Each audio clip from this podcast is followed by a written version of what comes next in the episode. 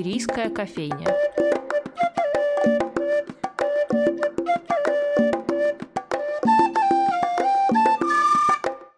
Здравствуйте, дорогие друзья! В эфире новый выпуск рубрики «Шумерийская кофейня». Меня зовут Анастасия Филиппова, и сегодня у нас в гостях Светлана Грушевская, хранитель фонда изоматериалов музея Анны Ахматовой. Света, привет! Добрый день! В конце июня в музее под кураторством Светы открылась масштабная выставка собрания ПК о знаменитом российском коллекционере Петре Корнилове.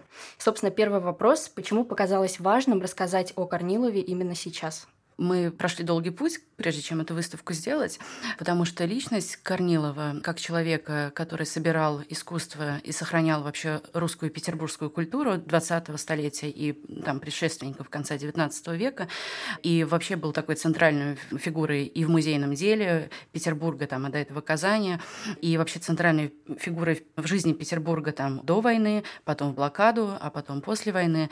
Мы, конечно, не могли эту фигуру ну, обойти стороной, потому что все все-таки музей привык говорить не только об Ахматовой и там, о ближайшем круге, но и вообще о всем петербургском тексте, да, всей петербургской культуры, об отдельных ее героях, там, иногда полузабытых или отодвинутых там, на второй какой-то исторический план.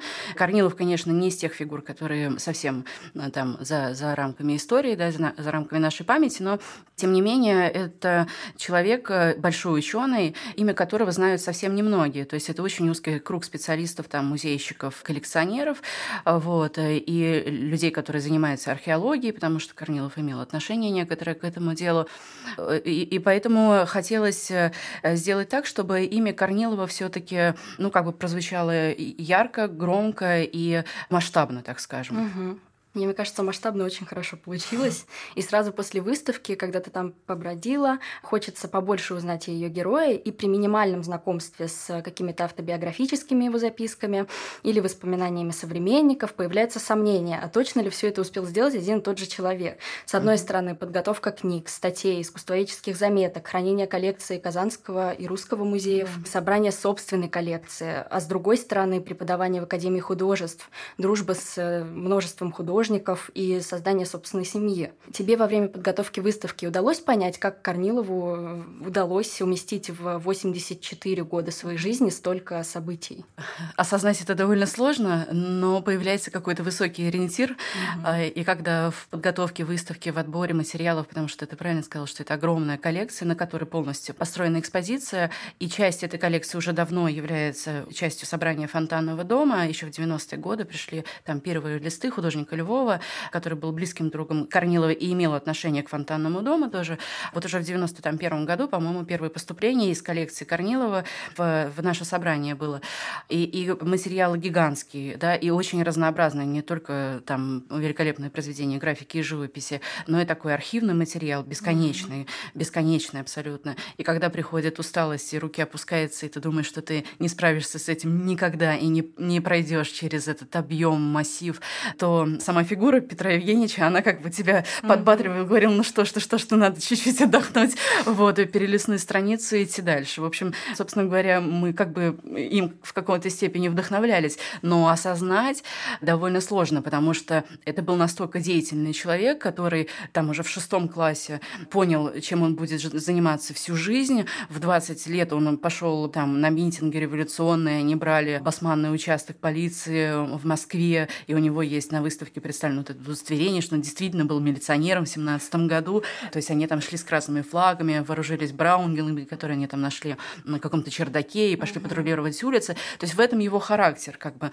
такая некоторая бесстрашность во имя какого-то очень высокого дела. Это, конечно, революционное событие, там не иллюстрации, но в принципе характер это его и выявляет, поэтому мы на выставке этот сюжет так высветили немножко, сделали его более объемным за счет материалов из собрания и каких-то документальных данных, потому что на фотографии видно, что это совсем еще юный такой человек, а, а рядом там книга Грабаря Серова, одна из первых таких ценных книг в его библиотеке, про которую он написал, что вот с этой книги, с открытия ее, я понял, чем я должен заниматься в жизни, да, и это, конечно, удивляет, когда до конца жизни человек проходит путь вот этой ежедневной, кропотливой работы, связанной там с музейным делом, с сохранением дружбы там и наследия художников, друзей бесконечно, потому что Корнилова называли другом всех художников, художников. Да, это было действительно угу. так.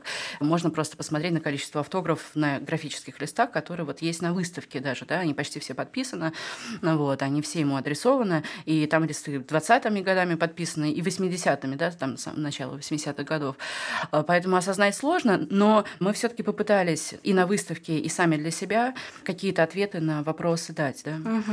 Ну, вообще, учитывая такую огромную коллекцию, хочется узнать как раз, как он к этому пришел, в том числе, что ты уже упомянула, угу. что это произошло, в общем, в детстве. Сейчас коллекционирование кажется чем-то таким элитарным, далеким, что вряд ли у среднестатистического мальчика, не связанного с этой сферой, сына повара, как, например, угу. был Корнилов, угу.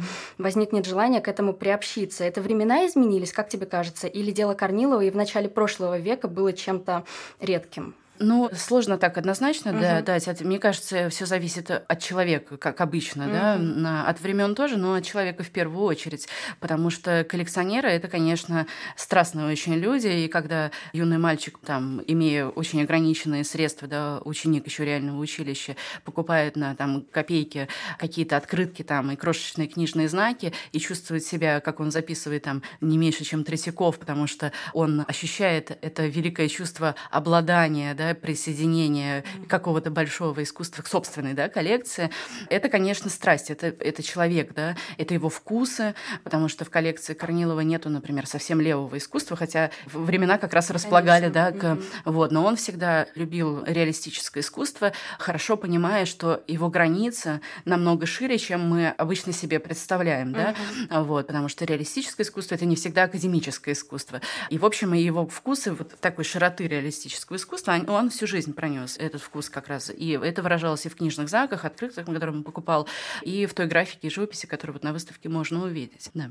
Недавно в нашем музее прошла очередная экспертная закупочная комиссия, где сотрудники решали, все ли дары принимаем фонды или от чего-то стоит отказаться. И важно, что решали мы это всем музеям, а Корнилов в своем коллекционировании был один, или это только кажется. А насколько мы по его обширному собранию можем судить об избирательности даже вот реалистического искусства? Корнилов все таки был музейным человеком и членом тоже uh-huh. фондово-закупочной комиссии. Тут он э, как бы в этой сфере был абсолютно профессионален, и на самом деле, когда он в 1932 году пришел заведовать отделом графики Русского музея, который тогда стал полиграфическим отделом, да, и уже эта идеологическая машина была запущена на полную мощность, и когда в Русском музее был ну, определенного рода кризис, потому что известно, что система учета была в то время полностью остановлена, и по воспоминаниям там 60 тысяч листов графики лежали непринятыми, потому что в какой-то момент стало невозможно ну, как бы объективно относиться к музейной коллекции, да, и вот э, его выписывают, в общем, его друзья уже тогда сподвижники, да, воинов, э, знаменитая графика и заведующий отделом графики с 23 -го года, то есть 10 лет предшествовали да, до Корнилова. Mm-hmm. Вот, и, и они зовут его из Казани, потому что он, работая в Казанском музее, уже стал полноправной частью петербургской культуры, да, и они понимают, что только он, ну, мне так кажется, да, только он справится mm-hmm. вот со сложившейся ситуацией. И действительно, он справился, потому что он наладил за несколько лет, ему удалось э, совершить, в общем, невозможное по тем временам, и русский Русский музей представлялся там и принимал участие во всех крупнейших там всесоюзных мероприятиях, да, огромных там конференциях, авторитарных таких выставках. А при этом первое, что сделал Воинов с Корниловым, когда он поступил на должность, это устроил выставку чудесного ленинградского графика Митрохина, который был до них на этом посту. Угу. И вот он шаг за шагом устраивает выставки тех, с кем он уже дружит, знает, и кого надо сохранить. Там это Верейский, Митрохин, Кругликов, Остромова, Лебедева, все наши любимые да, имена угу. в, в петербургском искусстве. И шаг за шагом, ну, в общем, наладил то дело, которым должны были заниматься сотрудники отдела графики Русского музея. Но при этом была его собственная коллекция, да, и тут он, это, конечно, такая в некоторой степени всеядность, да, это слово хочется иногда применить по отношению к Корнилову, потому что понятно, что он уже тогда был очень авторитетным человеком и занимал, ну, высокий пост, mm-hmm. а дальше его авторитет все рос и рос, потому что дальше была Академия художеств с кабинетом графики в то же самое время, да, восстановленным полностью там с ближайшими сподвижниками, там, Успенским, Шеленговским, Павловым и так далее. И благодаря этому существует сейчас школа в Академии художеств, да, благодаря вот именно этим людям. А потом, после войны, это было преподавание и в Академии, и в Мухинском училище, и в университете. И авторитет этого человека уже был просто каким-то недосягаемым, да. И, конечно, ему очень много листов дарили просто, дарили. И он огромное количество принимал в дар, просто судя даже по надписям там дарственным, которые сделаны по автографом.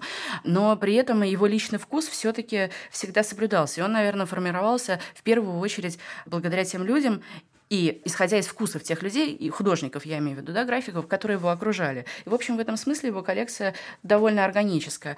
А потом я в определенный момент поняла, что Корнилов, и этим принципом мы руководствуемся, в общем, когда строим вот эту экспозицию, да, он относился к своей коллекции, а коллекцией он считал все, и графику, и живописи, и открытки, и автобиографии художников, которые он просил их писать, там, собирал, и какие-то справки там, и, ну, в общем, такой как бы архивный материал, фотографии, он все таки к этому относился как к источнику, к историческому, и как способу сохранения памяти. Вот. И э, в этом смысле это был, конечно, ну вот осознанный путь коллекционера такого.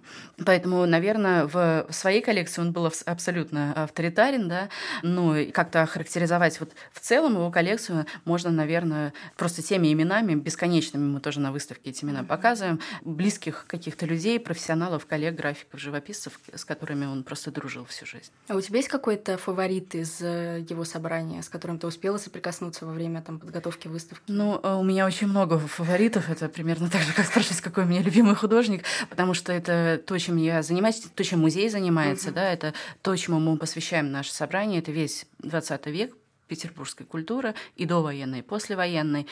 Из э, моих самых любимых художников на выставке это, конечно, Рудаков, необыкновенно разнообразный, и такой нами любимый, и, и такой свободный, в общем, несмотря на все обстоятельства. И мы показываем и рисунки его, и его фотографии абсолютно трогательные, и рассказываем такие некоторые фрагменты его жизни, потому что Рудаков был один из ближайших друзей. Корнилова, особенно после смерти Шеренговского, потому что Шеренговский — это друг Корнилова с самого начала 20-х годов, он был старше старше его, но это как бы люди, которые всю жизнь шли плечо о плечо. И, в общем, одной из самых главных потерь в блокаду это была смерть Шеренговского для Корнилова.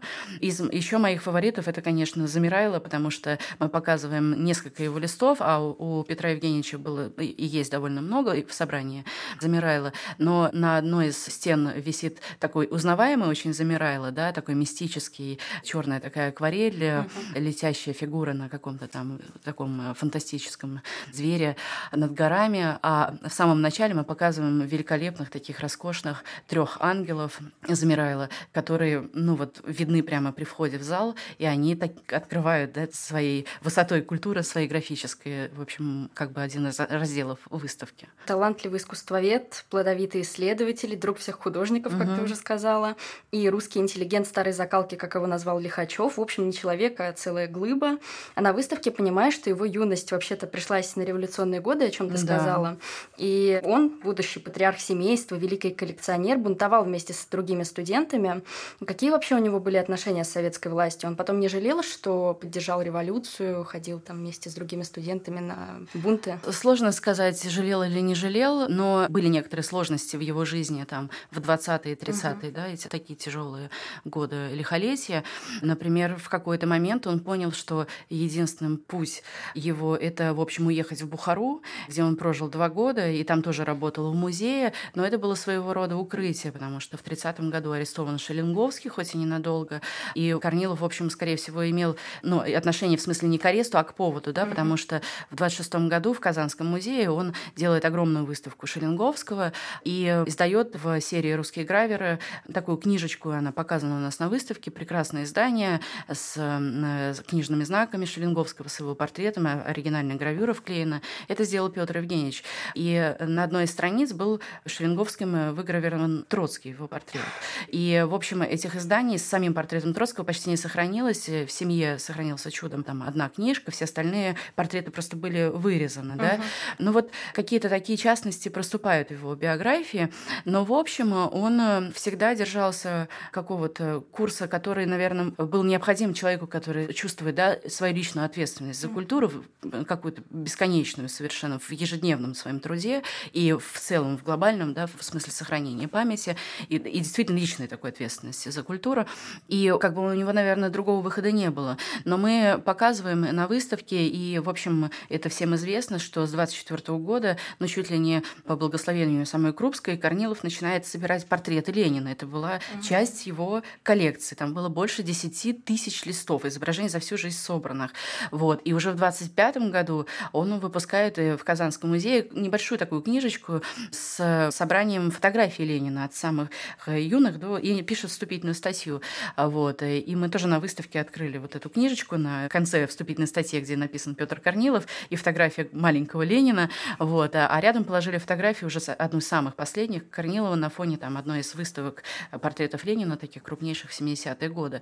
В общем, в какой-то степени это было для него, наверное, охранной грамотой uh-huh. и ну, такой полноценной частью его жизни, какой-то осознанным его выбора. Ну, да? Да.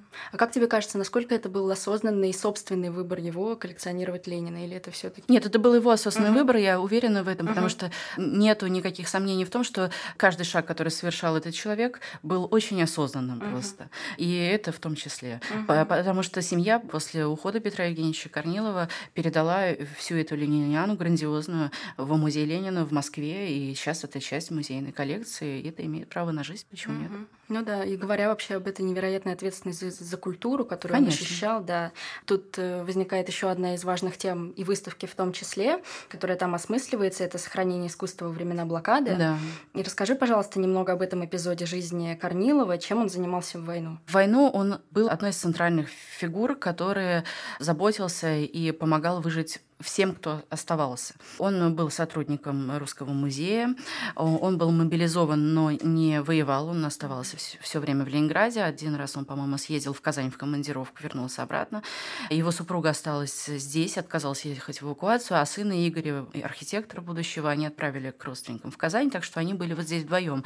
Если совсем вкратце, то это огромная серия открыток под редакцией Корнилова выпущена всех художников. Э, это очень знаменитая серия которая, в общем, была хлебом для него и для многих. Это э, бесконечные охранные грамоты на квартиры искусствоведов, историков, художников, которые уехали или которые умерли с огромными коллекциями, с библиотеками, да, которые Корнилов описывал и как бы брал на себя ответственность за сохранение, да, он был официальным лицом, который занимался этими. Он э, хлопотал за продуктовые карточки, ну, например, благодаря Корнилову, в общем, выжила Стромова Лебедева, потому что именно он добился для нее как бы усиленного пайка какого-то. Вот. Э, он не успел добиться таких карточек для Бобровского, чудесного графика, и мы об этом говорим на выставке, потому что там рукописное письмо Бобровского с просьбой выделить ему эти карточки, потому что он имеет звание академика, просто потому что он этого достоин, да. Это письмо там от 14 февраля, и в конце февраля его уже не, ста- не, не станет, и Корнилов устраивает вечер памяти Бобровского, вечер памяти Львова, и многих-многих из тех, кто ушел в блокаду. Он э, заведует секцией искусствоведения при Доме ученых, и сохранилось несколько папок протоколов заседаний рукописных корниловских, которые он вел каждый раз, когда они встречались. Встречались они необыкновенно часто, иногда раз в две недели. И вот откуда находить силы да, в себе, чтобы собирать своих коллег, а в протоколах там 43 -го года там присутствовало 30 человек. Немногие смогли дойти, потому что был сильнейший артобстрел. Один из докладчиков пришел весь в штукатурке и в пыли, потому что близ него разорвался снаряд. И в этот день они обсуждают искусство Месопотамии, там, проблемы искусства Древней Акадии и так далее. И эти протоколы — это такой пронзительный документ, потому что они начали собираться сразу с начала войны, а один из последних протоколов 10 мая 1945 года, мы его тоже показываем, когда они с коллегами, ну, как бы празднуют да, победу тем, что обсуждают о том, как поступали памятники античной культуры при Петре Первом. Ну, то есть вообще вот эта экспозиционная часть блокадная, она построена как бы на двух книгах, да. Одна из них такая сгоревшая книга, изуродованная огнем книга, которая Остроумова Лебедева дарит Корнилову, в общем, благодаря которому да, она выжила. А, это 18 век, книга, посвященная искусству гравирования да, в кожаном старом переплете, а в блокаду в 1941 году случился пожар в квартире, в которой жил Петр Евгеньевич Корнилов, а он жил в Русском музее, прямо в той его части, где сейчас дирекция. Жил там с 1932 года по 61 И вот там случился пожар, и, конечно, много не уцелело, но вот эта книга, которую Остроумова подарила, она а, погорела совсем чуть-чуть, и Петр Евгеньевич пишет такую небольшую повесть о вот этой вот книге и о той памяти том страшном вообще, что они переживают. А в 41-м он в своем дневнике записывает, что он вдруг почувствовал тягу к книгам. Вероятно, это и есть проявление жизни. И вторая книга, которая есть в блокаде, это, конечно, не о смерти, а о жизни и о том, благодаря чему они выживали. Потому что Остромова Лебедева на новый 42 год, 2 января, дарит Петру Евгеньевичу книгу, о которой он всю жизнь мечтал. Это книга Маркиза.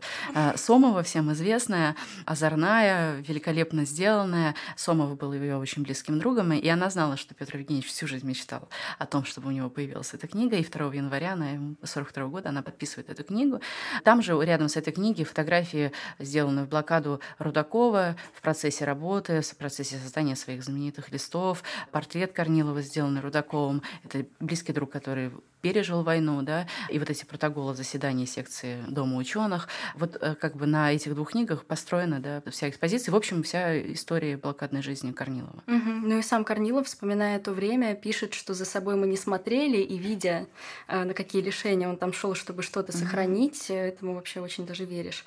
И одними из первыми книг в собрании Корнилова, как он сам пишет, и о чем ты говорил еще в самом угу. начале, к чему хочется вернуться, это стали монографии, как рассказывает коллекционер книги эти были в суперобложках, и в этих суперобложках был девиз «Скована жизнь, свободное искусство». И мне кажется, эта фраза вневременная и даже терапевтическая. Ну, да.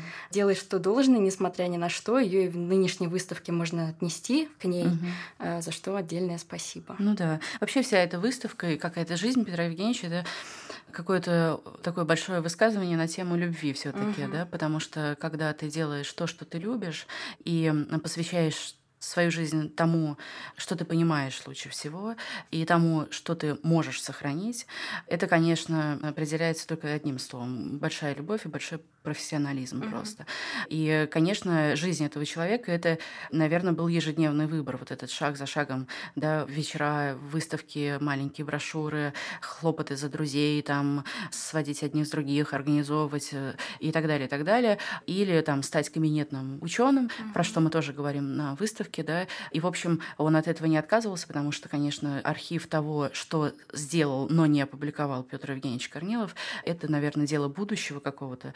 Поэтому коллекция, она уже такая вневременная, да, и ее можно показывать в разных ракурсах, о ней рассказывать, говорить, и отдельно от Петра Евгеньевича, вместе с Петром, с его, да, судьбой и жизнью. Но вот э, тот его гигантский научный труд, который нам еще предстоит, наверное, в будущем, да, осознать, mm-hmm. и тогда уже, наверное, имя Корнилова займет все-таки свое место в такой широкой профессиональной вот сфере. Спасибо огромное за беседу. Будем ждать эту выставку когда-нибудь. Спасибо. Э, да, с вами в Шумерийской кофейне были хранитель фонда из материалов музея Анны Ахматовой Светлана Грушевская и Анастасия Филиппова. До новых встреч. Спасибо.